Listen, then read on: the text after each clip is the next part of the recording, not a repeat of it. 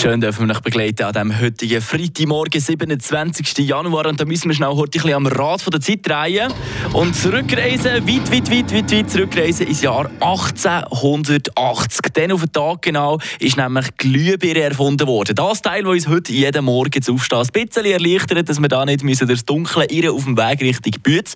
Und wer hat das damals erfunden? Was denkt ihr? Wer jetzt denkt, der Thomas Edison, ja, der liegt falsch.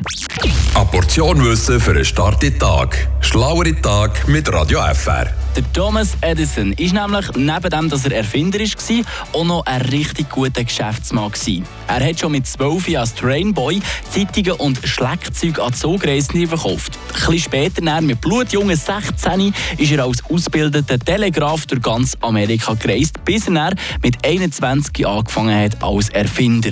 Aber jetzt zurück zu dieser Lampengeschichte. Laut mehreren Quellen haben nämlich mehrere Wissenschaftler zu Amerika gleichzeitig Ende des 19. Jahrhunderts an einer Glühbirne umgetüftelt. Und scheinbar soll der deutsche Uhrenmacher Heinrich Göbel schon 30 Jahre vor dem Edison eine Kohlefadenglühlampe zum Laufen gebracht haben. Er, wie wahrscheinlich auch noch ein Haufen andere, haben es aber versäumt, ihre Erfindung zu patentieren. Und genau darum gilt bis heute in den Geschichtsbüchern Thomas Edison als der Erfinder der Glühlampe. Frische Tag, der Radio FR